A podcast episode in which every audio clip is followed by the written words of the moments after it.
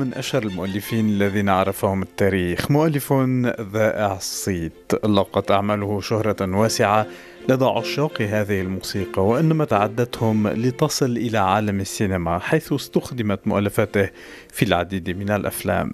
الحلقة الأولى حول أنطونيو فيفالدي وعالم السينما.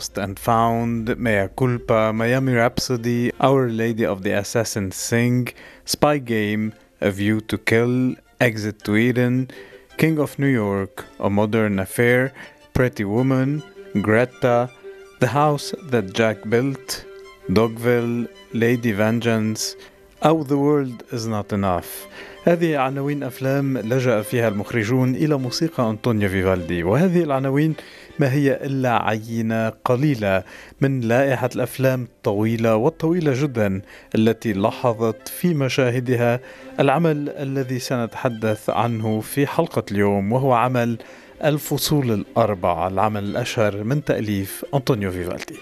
طبعا أنطونيو فيفالدي لم يواكب السينما ولا شاشات التلفزيون ولا الفنون البصرية الحديثة.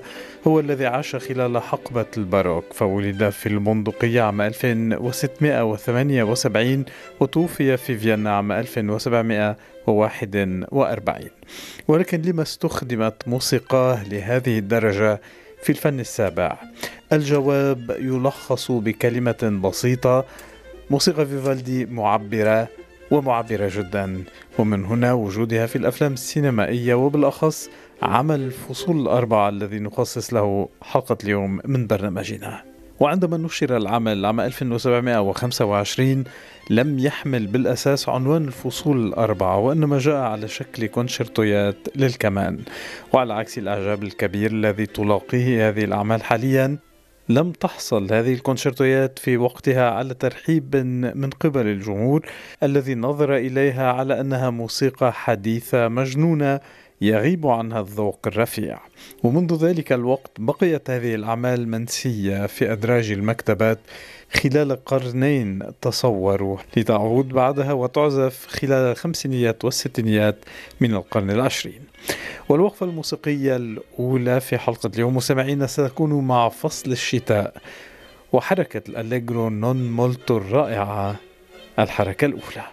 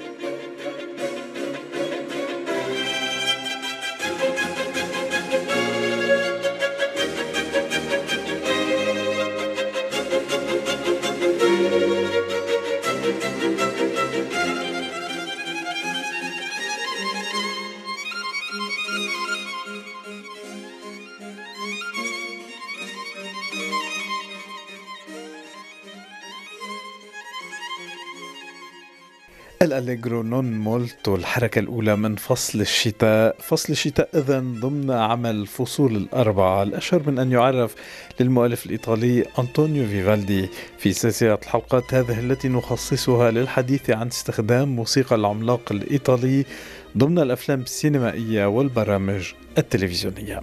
وفصل الشتاء تحديدا استخدم في العديد والعديد من الأفلام. أذكر منها مثلا فيلم كوكت أو The Rack Pack أو A Hologram for the King Cup Greta The Other Sister أو حتى فيلم John Wick Parabellum للمخرج تشاد ستايلسكي من بطولة كيانو ريفز وهالي بيري إضافة إلى لورنس فيشبرن. الفيلم الذي صدر عام 2019 وحصل على نجاح هام.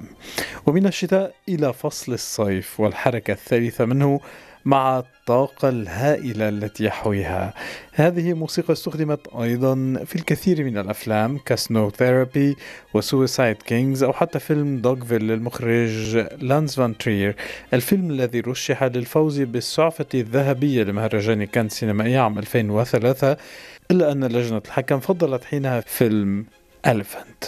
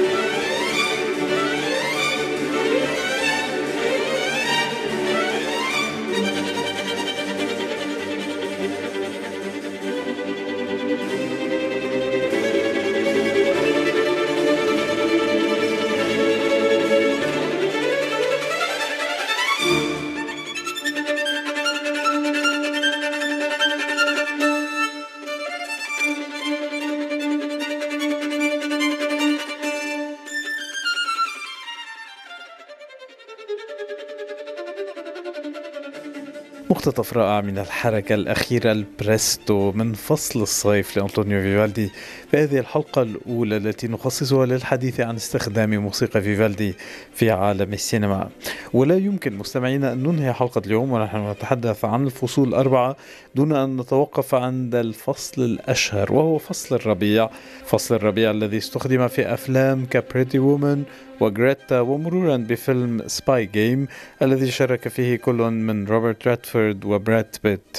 كذلك يمكن أن نتحدث أيضا عن فيلم View to a Kill الفيلم الرابع عشر ضمن سلسلة أفلام جيمس بوند الشهيرة وفيه يظهر روجر مور للمرة السابعة والأخيرة في دور جيمس بوند. وفي الفيلم يواجه بوند ماكس زورين الذي كان يخطط لتدمير ال Silicon Valley في كاليفورنيا.